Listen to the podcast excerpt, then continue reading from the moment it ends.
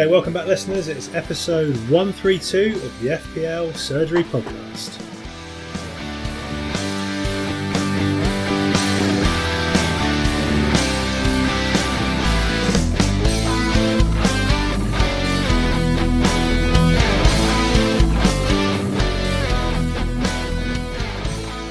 Welcome back all. Once again, we are coming to you on the 7th of May 2019 for the final FPL Surgery podcast of the season. It is the night that Liverpool take on Barcelona in the Champions League. It's just gone after half time, so we'll be probably reacting to that as we go through the podcast. Unfortunately, once again, I am without the Iceman. He is still topping up his tan in sunny America, although I imagine he'll probably come back either one of two colours, peeling and white, or very, very red and pink indeed.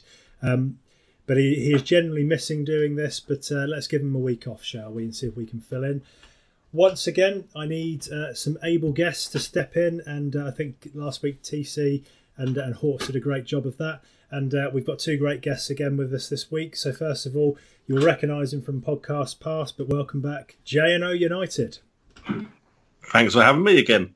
Pleasure to be on. Great to have you back on board. And one thing that is a shame, I think we talked a bit about it pre-pod, which was the flack the Iceman took for his quiz last year. It's a shame I can't get you to do that again in this episode. I'm sure I'll be able to give him some flack at some point. Yeah, somehow. We'll find some way. Maybe we'll pick on his team or something like that. But yeah, no, great to have you back. How have you been getting on with things this season, all things FPL? Yeah, to be honest, FPL has been a very strange season. I think a lot of people would agree with that. I started off incredibly well, having my rank look like I could actually challenge top 10k, top 5k, and I've kind of just stuck around between 10k and 25k for the majority of the season. Good game weeks, bad game weeks. So it's been a bit disappointing I haven't increased my rank since my good start, but it's been all right. It's been okay. Yeah, we'll reflect on any lessons learned from this season. But what about the channel? You know, your YouTube channel's become very successful, lots of followers there. How has that been this year? Yeah, very, very good. Doubled in size, so excellent. Happy with that. Nominated for a football blogging award again. So everything's going very good as far as the channel's concerned. Let's quickly plug that then. So if listeners want to have a listen, where would they go? If they want to have a listen, just type in FPL Today on YouTube. And also, I am involved with the FPL Wildcats as well. So that's another YouTube channel where I do something similar to this with some other content creators. And you can check us out once a weekish. We do about an hour stream. J&O's dominance of FPL slowly increasing by the season. Building an empire. That's it. You'll be on Sky before long, I'm pretty sure. Do you play Sky FPL? Sorry, what was that? Do you play Sky FPL? No. No, no interest. Okay. Focus on one game for me, like, until I get a bit more time. Then maybe we'll take over every other game. That's it. Just get, dominate FPL, and then you can move on to the rest of them. But yeah, great to have you on board. Nobody better to help us through this final game week of the season. But also, we've got with us one of our Slack regulars. He gets in some great discussions on the Slack channel. He's been a listener for a while, and I want to welcome from Dublin, it's Paddy, a.k.a. The Hitman. Great to be here. Thanks for having me. Great to have you on board, Paddy. Obviously, you've been involved in Slack for a while. We always really value your contributions on there, and it's great to have you on the podcast finally. Tell us a bit about how you got into FPL and how long you've been playing. Oh, I guess I'm a bit of a sports fanatic. I've always been a hardcore Arsenal fan growing up. That's kind of what I got into this podcast as well. I know you and Iceman. You poor bastard. Yeah, I've been an Arsenal fan all my life, basically, for the last 20 years or so. I've probably been playing FPL since 2006 or so. So I've been playing a long time, probably more serious in the last 2 years, listening to podcasts and whatnot, and finding out about those price change indicators, which is why my name's a Hitman, because that has forced me to change my strategy completely. It's probably ruined my season as well. This is the first season I've gone and used that on a weekly basis, and I think it's had an influence on my transfers. I've become more trigger happy. I've taken 112 points and hits this season. Wow.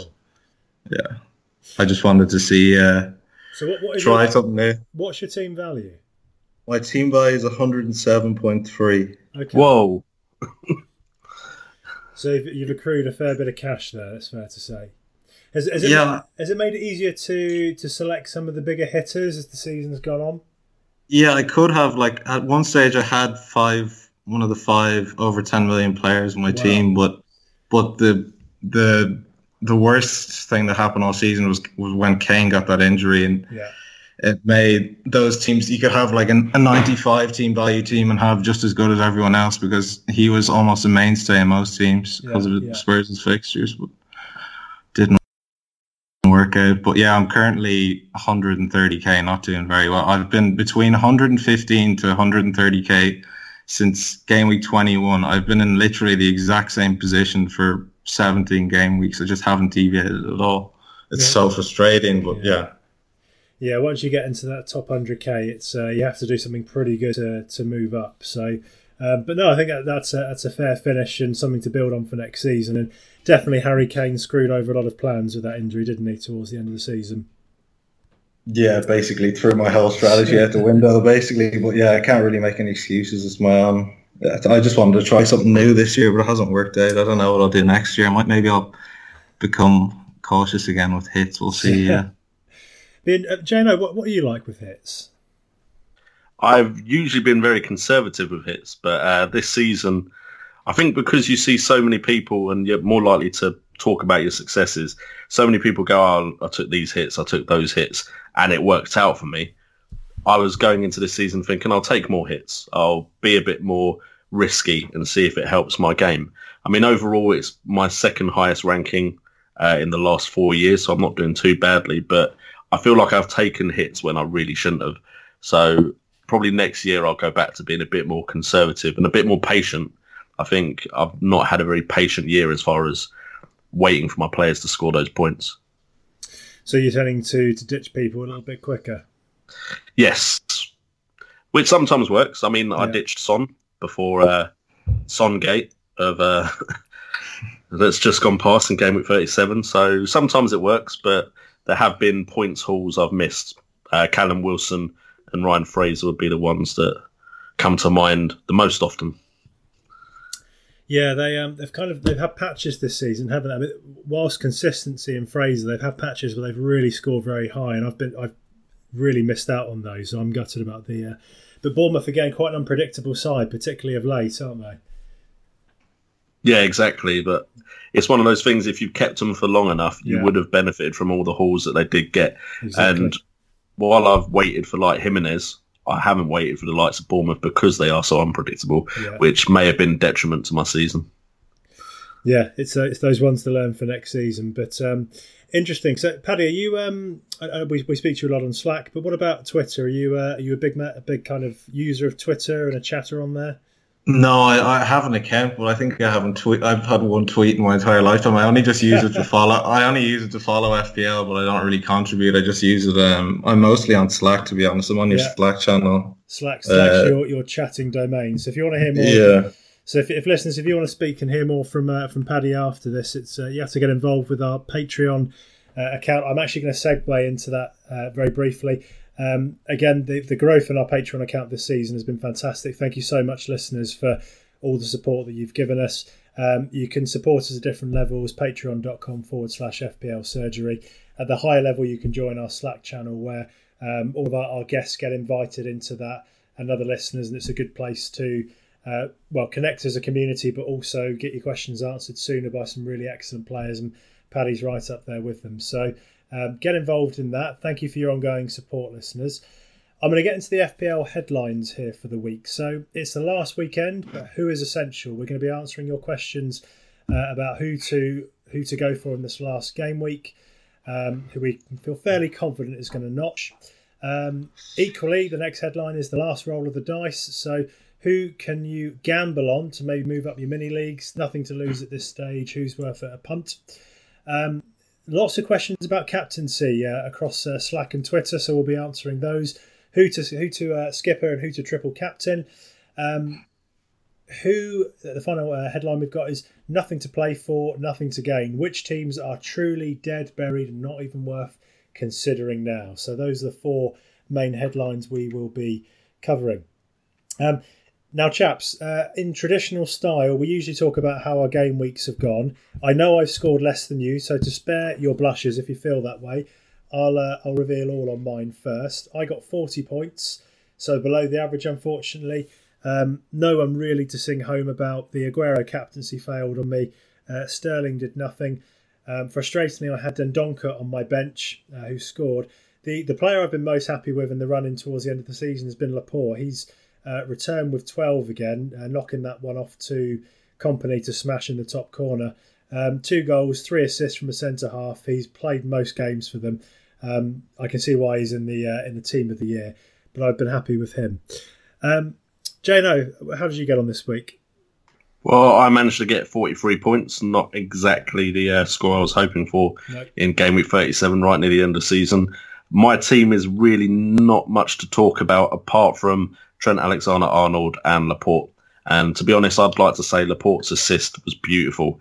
Yeah. I know the goal was good, but the assist, the pass, the layoff, absolutely fantastic. I mean, so much credit given to Kompany, but I think it's been overlooked how good Laporte's been this season.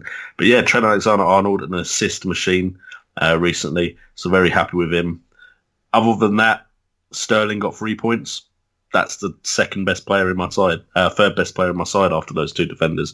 So yeah, no returns nearly everywhere. No goals scored either by any of my players. So very disappointing. Captain Aguero. Yeah. And yeah, didn't work out. Frustrating game week. Just whilst, before I come to you, Paddy, I've just got to say, we're recording this at the time of Liverpool playing Barcelona. Yeah, Liverpool have just made it 3-0 against Barcelona. God. This is irrelevant by the time this podcast gets out, but I just thought we'd get some reactions from you chaps. Wow. Paddy. It's funny this, because I'm not much of a betting man, but I put a 6-euro bet on the start of the season at 200 to 1. Liverpool Champions League, Arsenal Europa, and City Prem. So this is looking... I'm absolutely delighted if Liverpool go through here. This is tasty for you. This is stunning. So Jorginho Wijnaldum's decided to pick today to score a brace. Nicely done.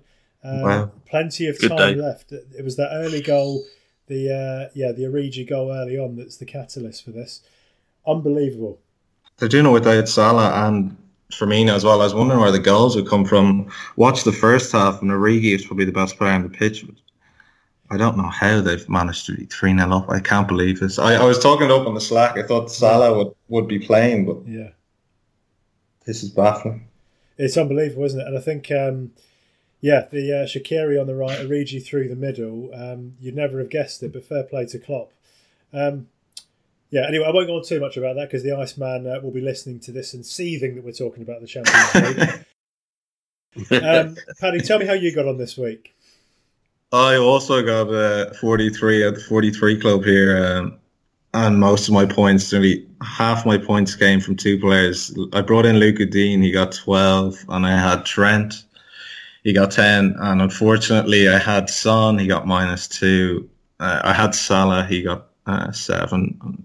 Besides that, Captain Aguero, Sterling, Kolasinac came on for a cameo, but yeah, pretty average game week. I had a red arrow, took no hits this week. I was planning on taking a hit, but I wanted to be conservative to protect rank, but maybe I should have just gone for it.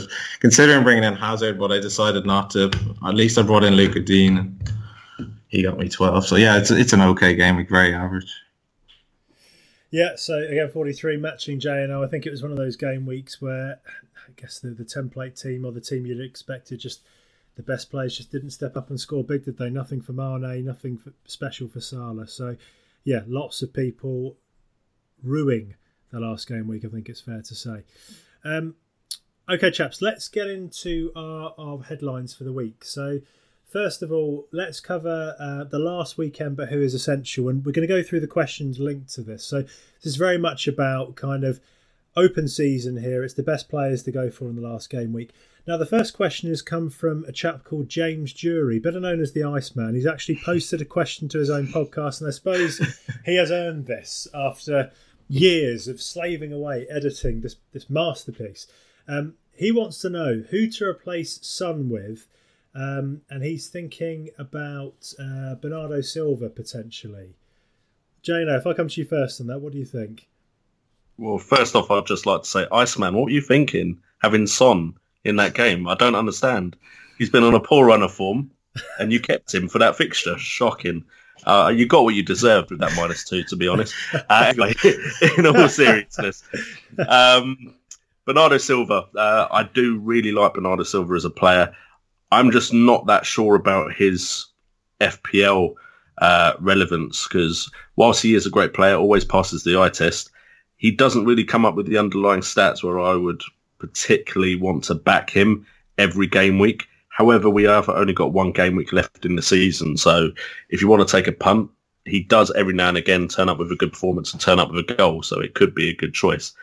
Other than that, if I was looking to replace Son, with it Southampton playing Huddersfield, that does look like a nice fixture to me.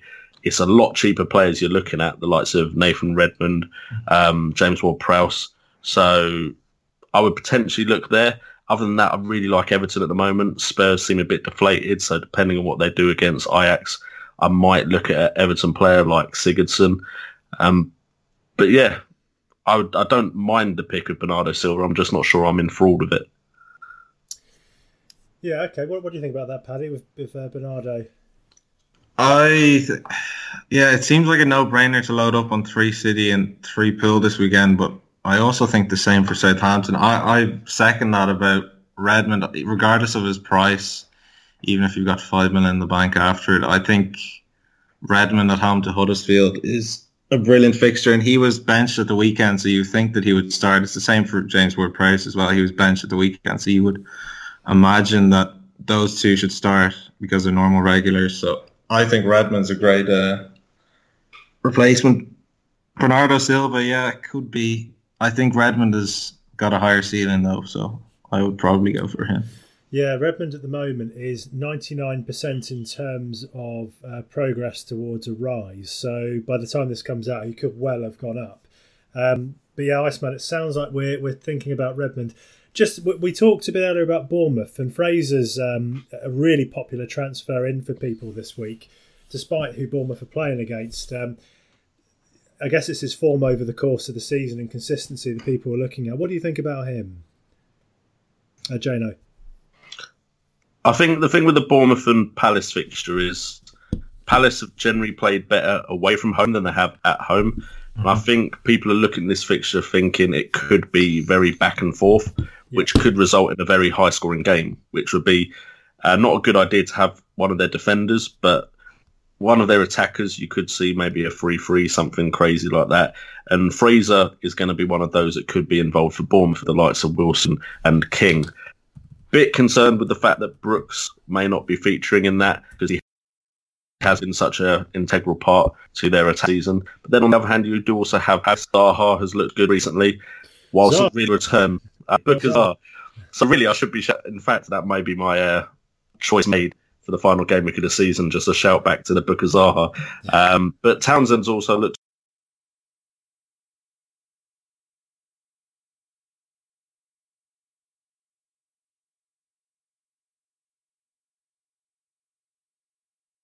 good. MacArthur's return points for me, Batshuayi, Ayew, and Milivojevic, the one player I brought in for last game week, didn't return, which was very annoying.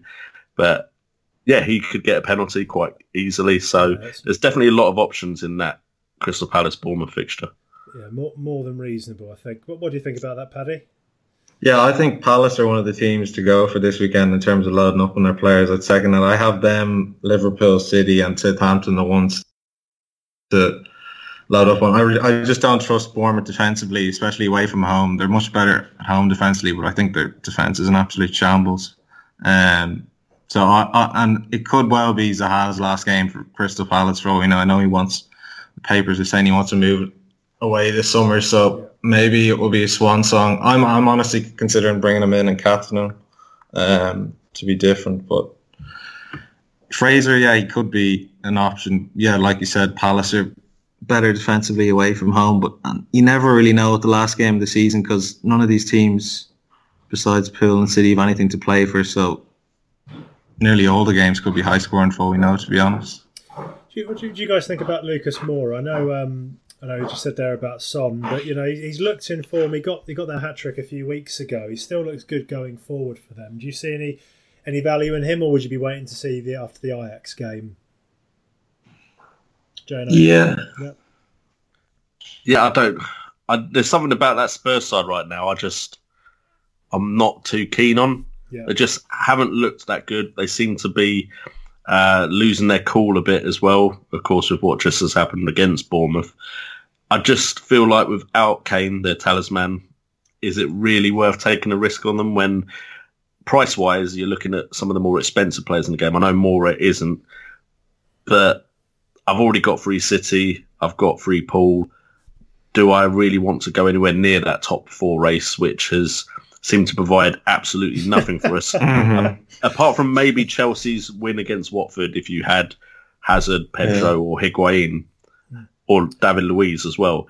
What has this race for the top four actually provided us near the end of the season? You'd expect points from this, but literally they've all been trying to get fifth and sixth.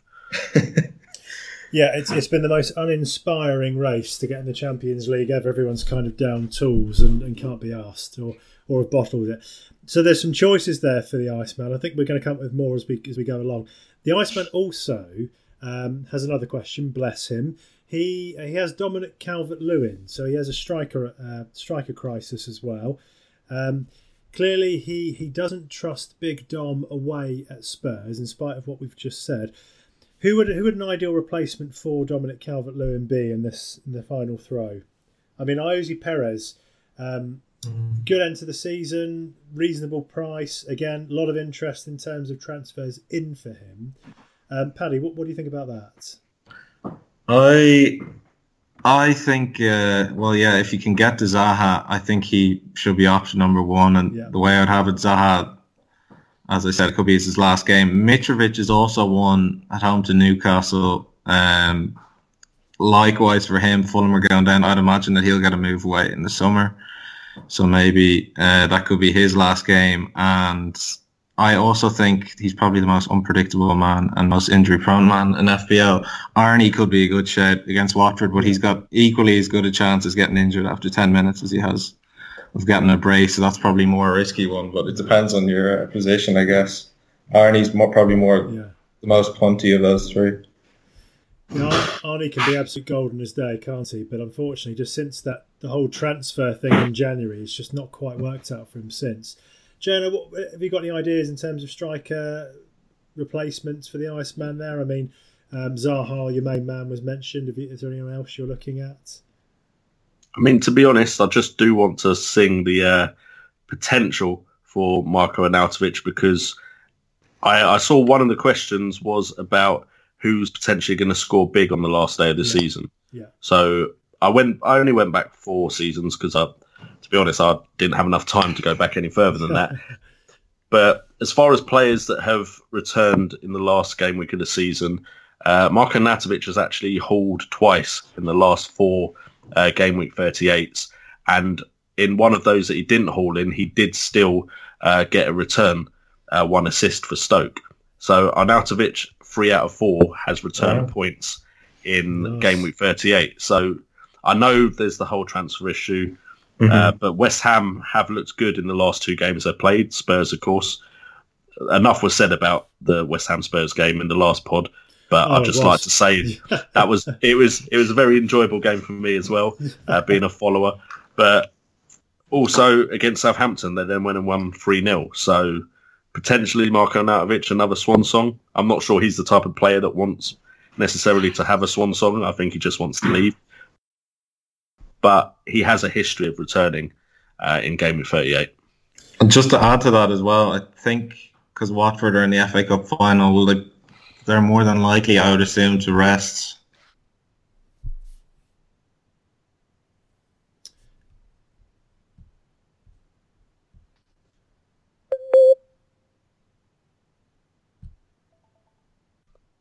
I think also to add to that Watford, since they got the FA Cup final in a week, will probably be resting a lot of their players. So Arnie could well be up against the second string Watford defence. So there's definitely a shout there for Arnie to bring him in, definitely, but yeah.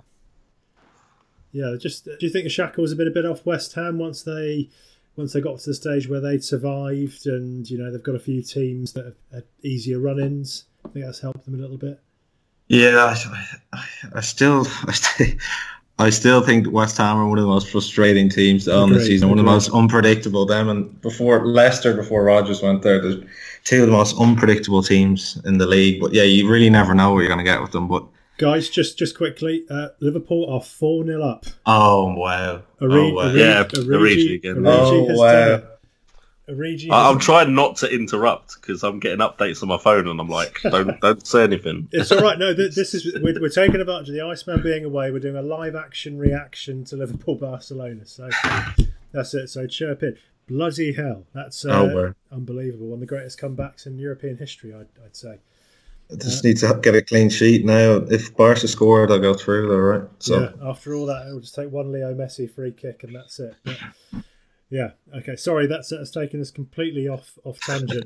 I think what we should do is probably move on to our next Twitter question, and that's come from Torfig Al Sharif. So the Iceman's hogged the first 20 minutes of the podcast again. Well done, Iceman. So Torfig, regular person that asks questions on the podcast. Thank you again, sir. He has said, "Hi guys, for game week 38. First, who to transfer into my team? They've got 0.2 million in the bank and one free transfer." Now, what they've posted on Twitter is their team here as well. And actually, they've got a lot of big hitters in this team. So they've already got Laporte, Sterling and Aguero. They've got Alexander-Arnold, Salah and Mane. They've got Digne at the back and Davis. I presume they're going to play Leno rather than Ryan in goal. I guess if you were adding to that, chaps, is there anyone that you want to bring in if you had the luxury of doing so? Jano, if I come to you first. I mean, I looked at the side and I often look at a side and think, which are the players that I'd be happy to transfer out before I think of who I'd potentially be transferring in. So the boring answer would be I would look at Ben Davies and think, Spurs going to keep a clean sheet against Everton, and if they are, is Ben Davies necessarily guaranteed to be playing? So I think potentially I could see myself transferring him out and just going for any defender that could potentially score. As we know, game week 38 can be a high scoring for goals anyway game week. So on top of the fact that they could potentially get a clean sheet, you've got defenders that could score. David Luiz, Doherty, Van Aanholt, Pereira, Coleman, Chilwell, all players I would consider if I was going to transfer out Ben Davies. As far as actually going to try and find a differential, I would see potentially me taking Jimenez out because it is the final game of the season. It is against Liverpool, one of the best defences. That way you could take a punt on a striker. You've got, of course, Bournemouth striker Wilson. You've got King. You've got Southampton with Ings and Long.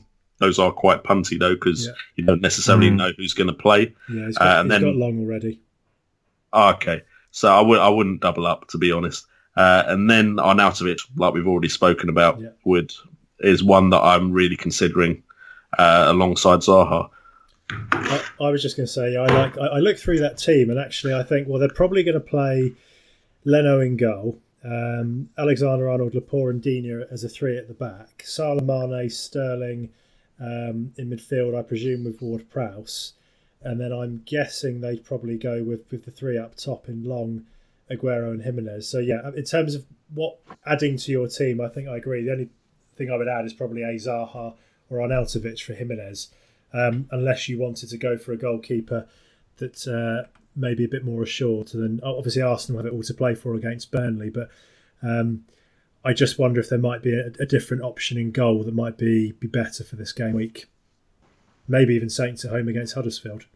Yeah, do you think Leno as well, just to put in, do you think Leno will actually play at the weekend? Because do you think Cech will get his last Premier League appearance since Arsenal have absolutely nothing to play for? I guess he'll be playing Europa League on Thursday. I was just wondering that myself, because I actually have Leno and Ryan myself and wondering the same thing. Yeah, it's a very good point, isn't it? You might want to give it to Cech to say goodbye to the fans. But and obviously the game on Thursday is away at Valencia, isn't it? But part of me thinks Emery will be professional here, because if we win, albeit by a very long shot, we can still get Champions League, can't we, that way? by a very long shot. I don't know. That might be one that might be worth looking at. Obviously, Brighton are at home against Man City, so there's no way you're going to want to play Ryan in goal. No, I don't think so. Okay, so a few. I think generally for this team, we're waiting towards the Jimenez change.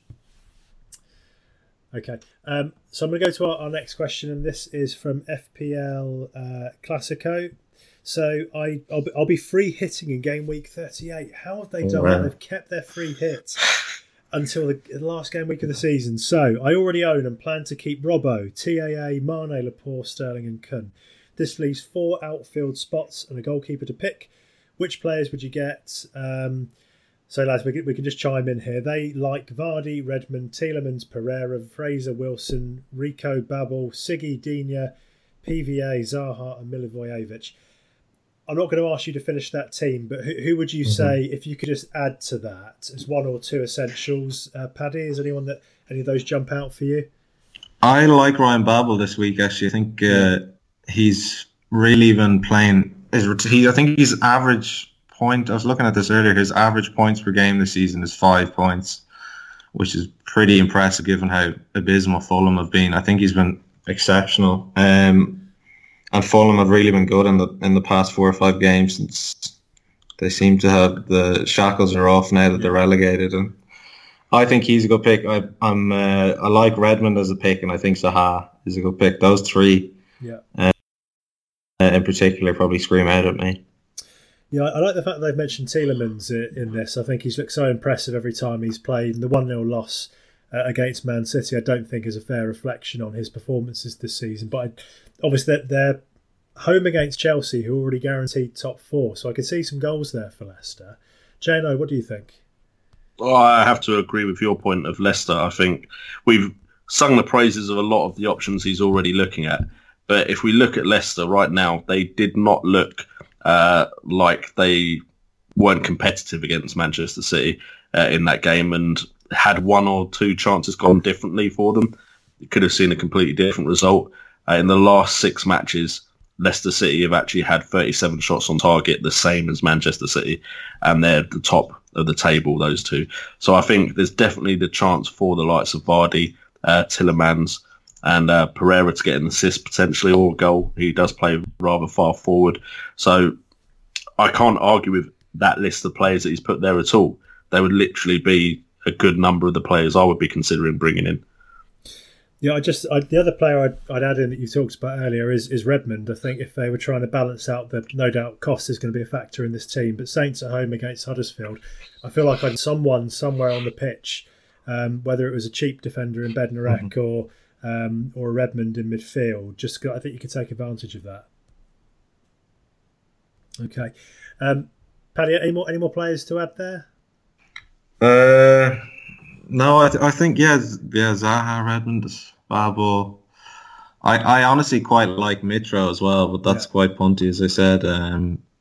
Maybe if you really wanted to take a punt this week, PVA looks to be nailed to start because he was rested at the weekend. If Bournemouth tend to leak goals, I wouldn't be bringing him in for the clean sheet. It's more for the attacking returns. But he scored, just to point out, him and Zaha scored at the last game week of last season as well, so they have a history of performing on the last day, if that's any way relevant. There's a pedigree there for sure, isn't there? Okay. Yeah. Okay, so we've had a question on Slack. This is from Board. To upset my mini league in 38, I'm thinking of 1 or 2 of Arnie, Orba or Zaha. They've got one free transfer. Are they any good, or do you have other picks in mind? Midfielders are also welcome, as I have Son. So similar question to the Iceman. Board also says, thanks for an awesome podcast season, by the way. Hope all your teams are doing well. Up the pod. Thanks for the questions and the support, Board. And I'm sorry I keep pronouncing your name wrong. That will probably continue into next season. So chaps, so Arnie and Zaha, you've both sung the praises of already. So I think it's fair to say they're decent options. Board's thinking Aubameyang as well here. What are your thoughts on him, Paddy? I think it depends what happens on Thursday as well, whether he plays Europa. I know he's in the hunt, I guess, for the Golden Boot. He's 2 goals behind Salah, he's on 20. Salah's on 22. Is Aubameyang likely to get a hat-trick against Burnley away? Will Emery risk him if they're already through to the Europa League final? I honestly don't know. I can honestly see, as an Arsenal fan, I wouldn't risk playing Lacazette up on the last game. I would just play Nketiah up front because there's honestly nothing to play for if they're in the Europa League final. So I would probably avoid. I think that would be too punty for me, but that's just my... 2 cents on it. Do you think Aubameyang will want to play for the Golden Boot? Obviously, he's still within, if he hits a hat-trick, he's in with a striking chance. Do you think that'll play into it? Or is Emery too kind of, less interested in that than to give Aubameyang a chance, really? Yeah, I think Europa League is everything now. I don't think he'd risk it. If he was level on goals with Salah, maybe, then the fact that he's two behind, I think it's silly for Emery to play him, to be honest. If Arsenal are through to the Europa, if Arsenal get knocked out by Valencia, then by all means, Alba's an option, I think. Okay, Jano? I mean, I've generally avoided Arsenal strikers or about the second half of the season purely because there was always that issue of, will one of them play, will the other play, do they play together? I agree. I think Europa League right now is... or has to be the priority. Orba could, of course, go to Emre and say, look, I actually want to play for the Golden Boot, and maybe Emre would still play him. But for me, at that cost as well, I'm just not sure I would go for Orba for a one-game week punt. And I'm not by any means saying he won't come in and return a haul. But I just, again, as with away game as well for Arsenal, they've not been that great away. In fact, in general, they've not been that great in the Premier League near the end of the season. So I just don't think I would go with Orba. I much prefer the other two choices. Yeah. So there's a way of diluting that money into cheaper players that have just as high scoring potential. Yeah. And certainty of starting as well. Okay. We spent quite a bit of time, chaps, on the who is essential. Is there anybody else that you would say, we haven't talked specifically about Liverpool and City because I think it's a given. But just quickly, Jano, who from them would you say is absolutely essential as a combination of three in that last game week? Well, there's been a great debate about two defenders, one attack, or two attack, one defenders for a lot of the season. But I think as far as ceiling-wise, especially with one game week left, I think you do have to probably just roll the dice and go two attackers. Because who knows what's necessarily going to happen in the last game. Salah is, of course, leading the way. I'm assuming he would want to stay ahead of the pack. And, of course, he didn't play in the Champions League today. So I'm worried that I don't have Salah in my side, to be fair, for the last game week. I think the Liverpool-Wolves game, it could play to both of those teams' strengths as far as attack. Wolves like to play the big teams. They like teams they can counter against. And I think Liverpool could definitely score some goals against Wolves. They've proven they can score 4 against Barcelona. So I can see a lot of points there. So Salah does worry me. But it is at home. Mane is good at home for Liverpool. So I definitely think if you can double up on those two, that would be beneficial. And as far as seasons gone, Sterling and Aguero are the best picks. But then you're looking at a lot of money on 4 players if you're also doing the same with Liverpool. I think Bernardo Silva is a decent shout. I think if this game just happening right now is anything to go by, if Origi does sound like he might start, or if Wijnaldum sounds like he might start, potentially could go for one of those two. Wijnaldum actually, again, is a player that has scored in game week 38 before and has just shown that he can do the business against Barcelona. So from those teams, those would be the ones I look at. And of course, fullback-wise, for Liverpool, Robertson, you've got Alexander-Arnold, and then, of course, Van Dijk can pop up with a goal. And I think Man City, Laporte is your man. Yeah, I can't really look outside of Laporte. No, he's been excellent this season. Paddy, what about you in terms of anything different than what J&O's just said there? I can't really argue that. I've got Salah, Mane and Trent myself. And Salah will play at the weekend because the concussion protocol is 6 days. Yeah. So he should be back for that, and it will be between him and Mane from the looks of things, and Aguero for the with the Golden Boot. And Salah and Mane, even though they're playing so well together, they seem to have a rivalry between themselves that when there's two on ones on, one of them, they tend to be quite selfish. So yeah. I think those two will be going for it with one another. I expect them both to play, and I think that game will be pretty high scoring as well. Yeah. No, I have to agree. I think the Mane-Salah double up if you can with one defender, and I'd include Van Dijk in that as well. And then, yeah, the three from City, it's Sterling, Aguero and Laporte, isn't it? The ones that you can probably rely the most on. So just of note, Liverpool in the last minute before rounding up this 4-0 win. So let's see what happens.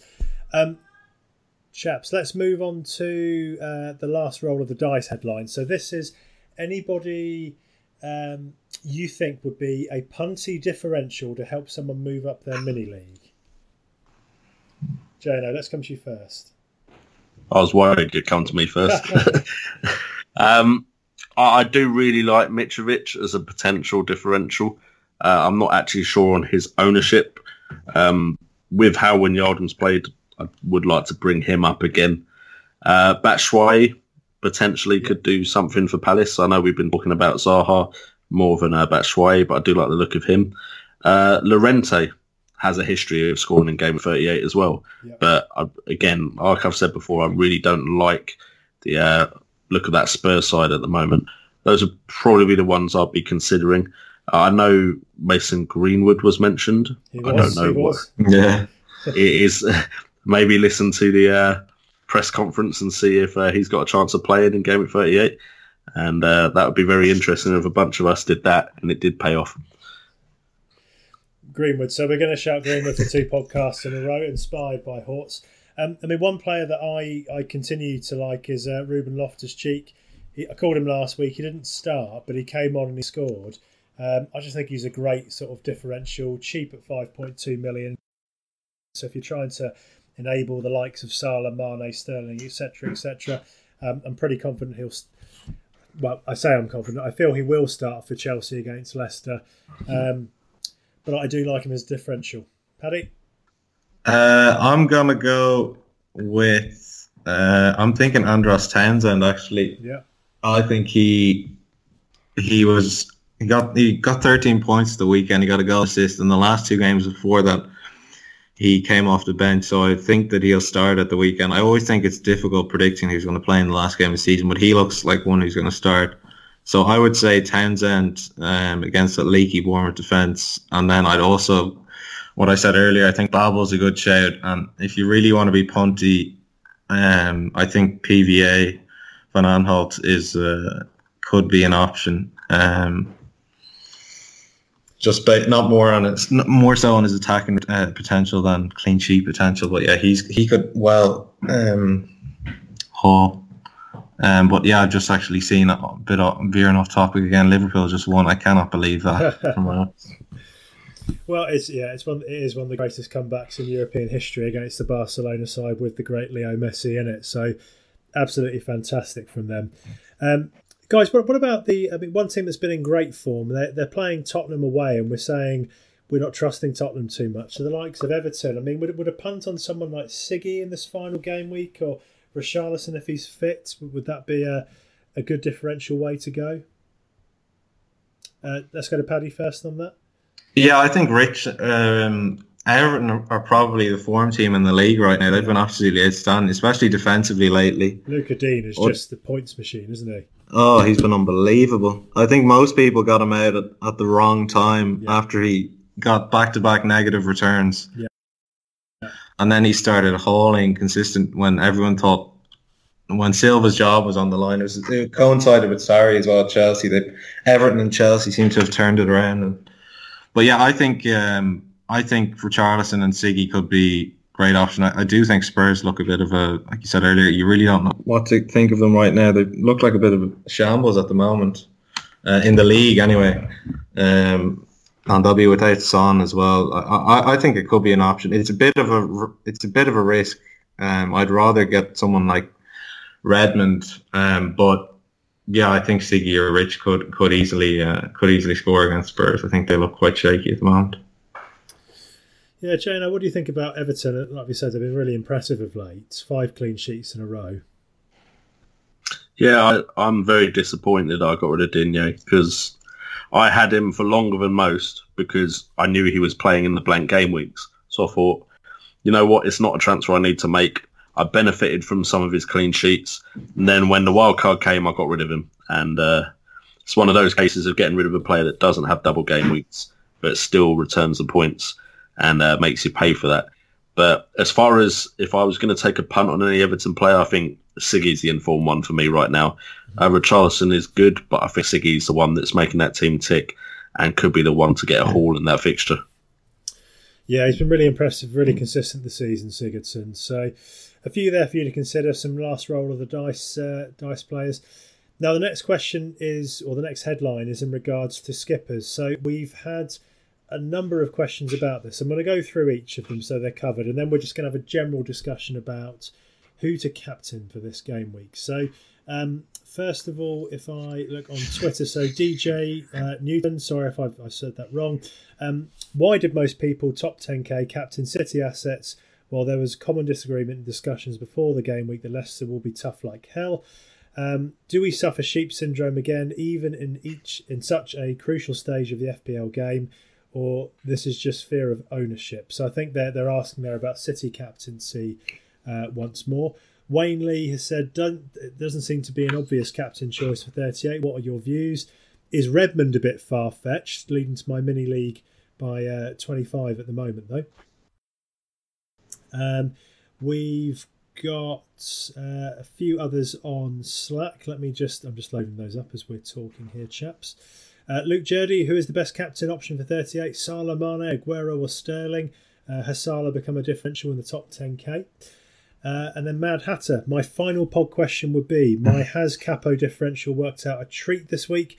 I'm going to do the same for the final game week. So do I go Hazard again as it's his final Premiership game? Now under no pressure apart from finishing third, or do I go with Arnie against Watford as they have a tin pot final 4 days afterwards?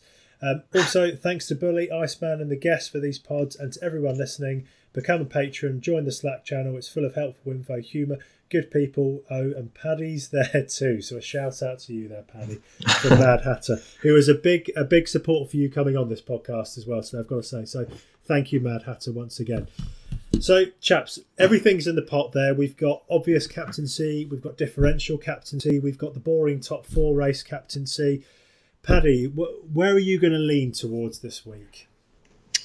I usually play for my mini league, but I have no chance of catching the guy in front. So I'm just basically doing it for rank now. I'm outside the top 100k, so I think I'll just go for it. I'm thinking of captaining Zaha, even though I have both Salah and Mane. I'm thinking of going for... It will be between Salah and Zaha for me. I honestly just can't trust Bournemouth defensively away from home. I think they're an absolute shambles. I've been saying it all year. They're atrocious away from home.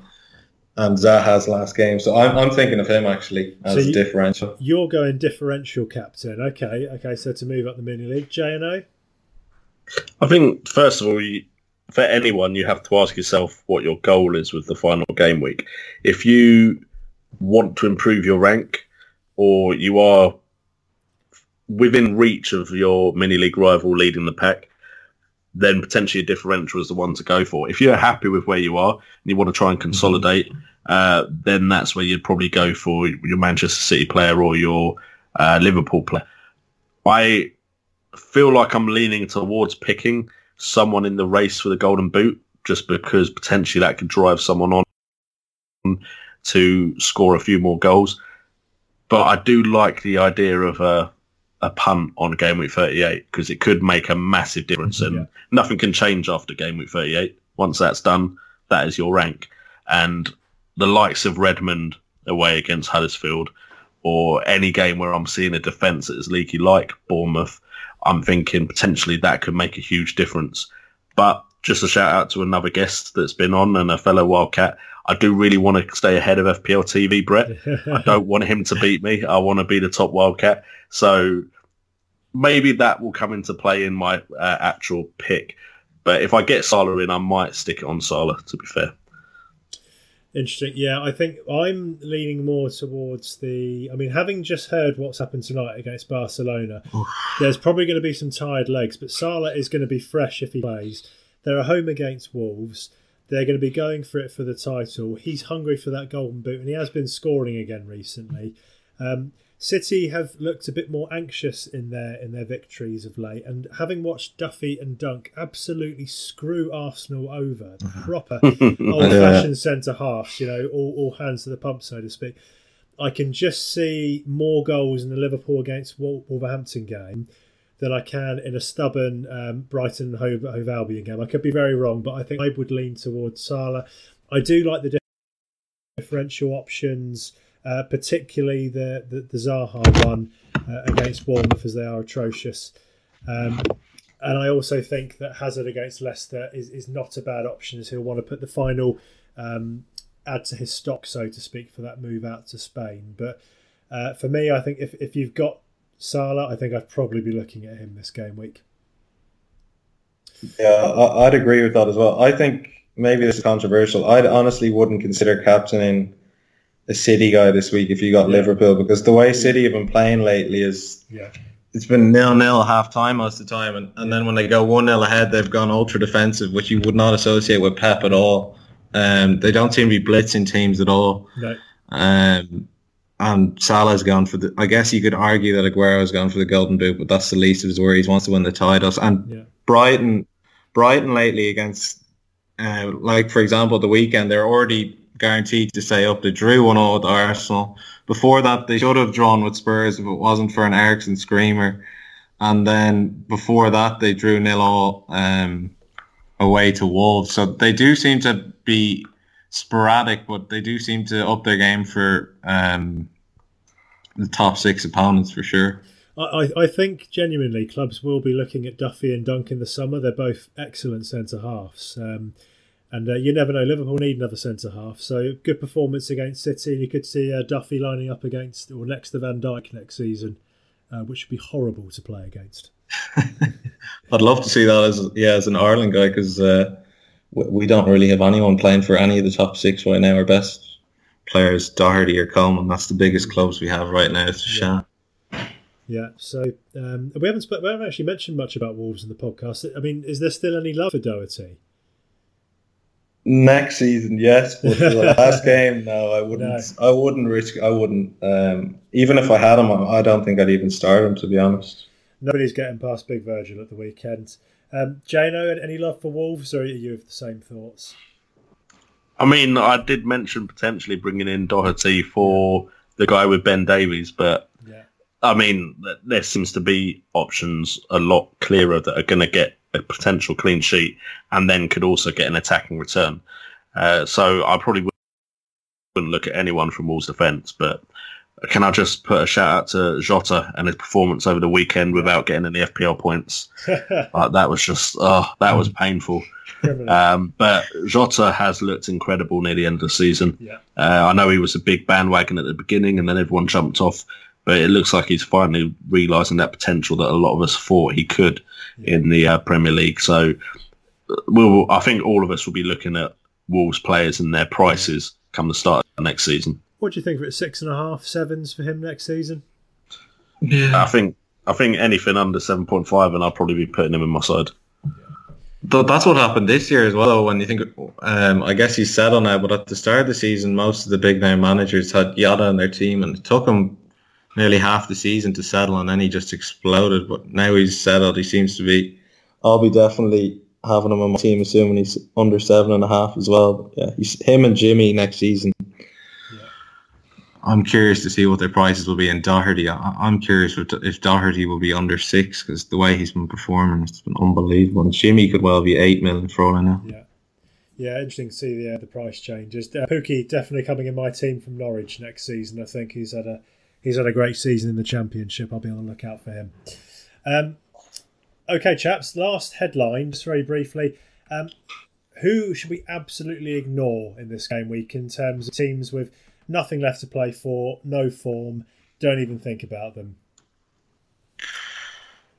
Jano, do you want to go first? I mean, Huddersfield. Yeah. I wouldn't be looking at anyone from Huddersfield. I think Cardiff, there wouldn't be anyone there really. I know Camarasa was a pick for people over the season, but I don't really think with one game week left you'd want to be picking anyone from Cardiff. Brighton, do you really want to bring anyone in from them? If you've got one, maybe you just keep them on your bench. Other than that, I'd say because it is the last game of the season, because there's so many sides that don't really have anything major to play for, anything could really happen, really. Like, we're looking at a lot of fixtures thinking it could go this way, could go that way. But with so many teams with nothing on the line, you could get some upsets. So I think that would literally be it. As far as other than that, I am staying away from Manchester United. I just there's something about Man United that I don't like. We haven't really talked about them at all on the podcast, and they've got a home fixture against Cardiff. It seems, you know, when Solskjaer first came in, unbelievable that we wouldn't be talking about Man United player against Cardiff at home on the last day of the season. Paddy, is there any value left in United at all? Will Rashford be fit at the weekend? Maybe. I just can't trust United at the moment. I think they're an absolute shambles. Solskjaer has reminded me a great deal of when Di Matteo took over Chelsea, and he went on that great one, and won the Champions League, and then it turned out he was actually a terrible manager. That kind of reminds me a bit of Solskjaer, to be honest. I was saying this. It just seems to have the buzz seems to have waned out, and United have realised just how poor they are with the players. They're going to have a major summer clear out. Rashford, I can't trust Pogba. I have a thing against Pogba though. I have a bias. I can't stand them. Probably Rashford or Pogba maybe if you fancy United to get a pen, but. Or if you're really punty, one of the guys in the Slack channel actually brought in Mason Greenwood, but I wouldn't advocate that. I think that's even too punty for me, to be honest. Yeah, the Greenwood bandwagon goes on. If he kicks on next season, we'll all be thanking Hawks for that. Okay, chaps, I'm going to suggest that we follow tradition and take the Iceman's piss break, and then we'll round things off. So back shortly.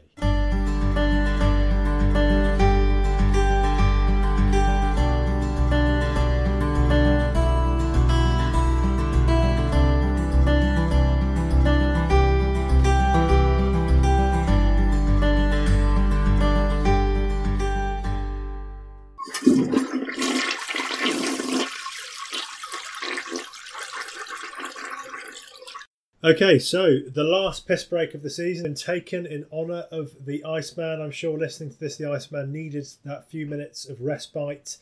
Tribute to you, sir. So, chaps, we've really had that more extensive discussion about our captain choices before, so I'm just going to try and pin you down to who your transfers are going to be this week. So, Paddy, if I come to you first, who do you think your one or two transfers be for this game week?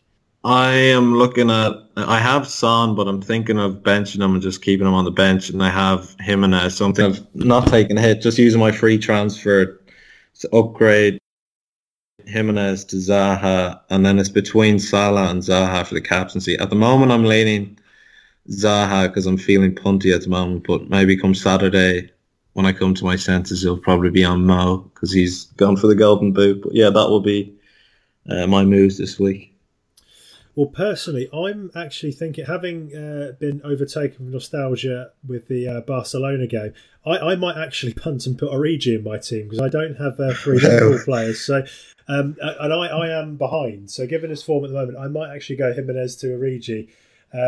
Otherwise, my other option might be bringing Dinia in at the back because I've been so impressed with him going forward and defensively. And I think Tottenham are not great in the league at the moment. Mm-hmm. So that would be my 1 to 2. Jano? Well, my biggest issue is I've got Firmino, and I got him in, and then he got that injury literally just before game week 36, so he has to go. But that does leave me lots of options as far as forwards I could bring in. It's most likely going to be Zaha or Arnautovic, and then I kind of want Salah in my side, but the only way I could get him is Mane or Sterling out, and my feeling is there's going to be more goals in the Liverpool Wolves game, so it could be Sterling out for Salah. and then the captaincy would completely rely on me whether I'm going for a punt or not. But Salah's probably what I'd end up on. Salah skipper. Yeah, I like that. I think we're all fairly... Well, me and you are sold on Salah. I think Paddy's still thinking differential for captain by the sounds of it. Yeah, that's about right. Okay. So let's go through our mini league. So we'll have to do an announcement at the end of the season in terms of who finishes highest in the mini league and announce who the prize winner is going to be. Just to say, there is a possibility me and the Iceman might do an end of season kind of sum up podcast if you're interested in that. If you know this is the sort of thing you listen to on your way to work, it takes up a bit of time. If you'd value having sort of one final podcast at the end of the season from me and the Iceman, let us know on Twitter, on the Slack channel, where else, Facebook, and we will certainly record something and announce the mini league winner.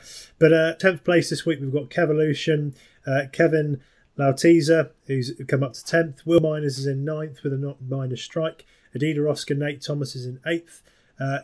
Clark White is in 7th. Michael Taylor has moved up again, trying to give up Fanta, up to 6th.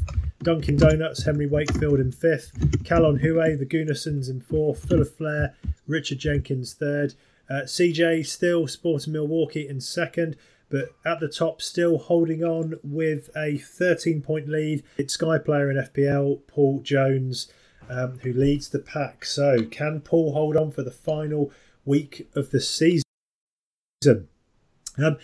At this point in the podcast, we usually do a feedback box, but I'm going to do some feedback from me and the Iceman to all of you listeners. So, yeah, this is episode 132 of the podcast. I remember we started doing this in the season when Leicester were running away with it. All the talk was around Vardy, Party that season, and Mahrez. But it's been a pleasure to record this once again for another season. The time has absolutely flown, but it's the interaction with the listeners that keeps us doing it. It really motivates us to record this week on week. Again, credit to the Iceman for the amount of time he puts into editing this. And it's been great to meet so many new people like J&O and Paddy over the time we've been doing it. The Slack channel has been growing and we've got to know people more in there. So just a big thank you from us, the surgeons, to you, the listeners, for once again giving us your time and support. And we very much plan to keep doing this in the next season. So thank you from us.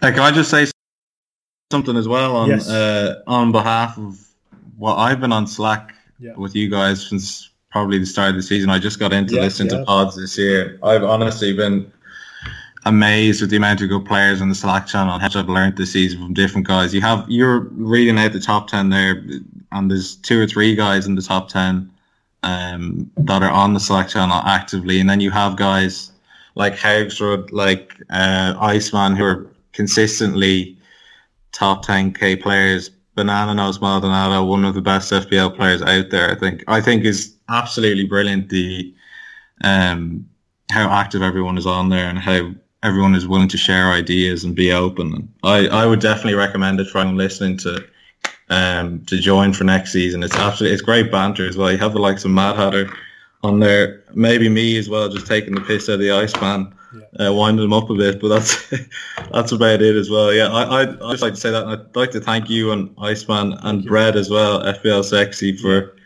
all your work during the year. I think it's been brilliant. I can't say I love the pod enough. Yeah. I really appreciate the feedback, Paddy. Thank you. And it's listeners like you who are following us who really motivate us to do it, and getting to know people like yourself, it's brilliant. So, and yeah, absolutely, FPL Sexy, quite right, recording his segments all throughout the season. Big shout out to him. He's been a massive follower and a really good friend of the podcast from the start. So thank you, Brett. Chats, before I let you plug what you're doing one final time, if you want to get involved with the FPL Surgery, our website is fplsurgery.com. If you want to follow us and support us on Patreon, patreon.com/FPL Surgery. As usual, any support is greatly appreciated. Our mini league is 225-369. Not much more time to join that, but if you last minute want to gazump someone in the top 10, please jump in now. You can find us on SoundCloud, Facebook, Reddit, iTunes, and you can email us info@fplsurgery.com. I want to thank our guests. Firstly, J&O, thanks very much for giving us your time again in between all your other recording schedules that you have. Just one final plug for you. How can people contact you and talk all things FPL? Yeah, so if you go on to YouTube, just type in FPL Today. You should be able to find me there, as well as FPL Wildcats, with a bunch of other creators, including FPL Civic, that has been on the pod. Also, Jano_United for my Instagram. I will be trying to vlog the rest of my week, something a bit different. So if you want to see this pod being part of that vlog as well, just check me out on YouTube and Instagram, Jano_United. Yeah, great content on there. And I think, as Paddy said at the start, one of the top channels to be following for all things FPL. He wrote the book of Zaha. He's a seasoned FPL vet now. So head over and support Jano's channel. Thank you. And also to Paddy, thanks for coming on again. You've said about your presence on the Slack channel. Is there anyone else where you talk, or is it all predominantly on there? No, I just talk a lot of hoop and crap on and make fun of the Iceman on Slack. That's what I do day to day. But yeah, that's where you can find me. I used to be on other people's Slacks as well, but I've just put all my energy now into all my FPL energy into FPL Surgery Slack. So that's where I'm at solely now. Yeah, that's actually a good point. Actually, if you don't want advice, you just want to abuse me and the Iceman. It's kind of it's free, it's open ground to do so. It's it's a free firing range. Come and join, and throw custard pies at us and whatnot. So, yeah, fantastic. No, thank you both for joining us once again. On behalf of us at the FPL Surgery, good luck in your final game weeks, and we'll talk to you again next week at the podcast. Up the pod.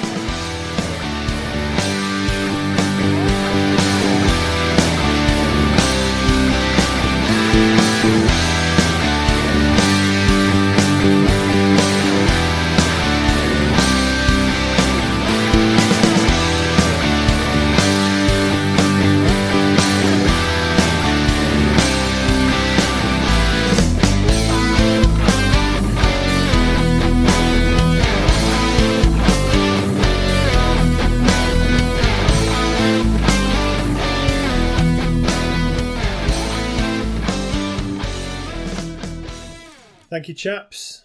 Cheers. Pleasure. That was great. Yeah, I really enjoyed that.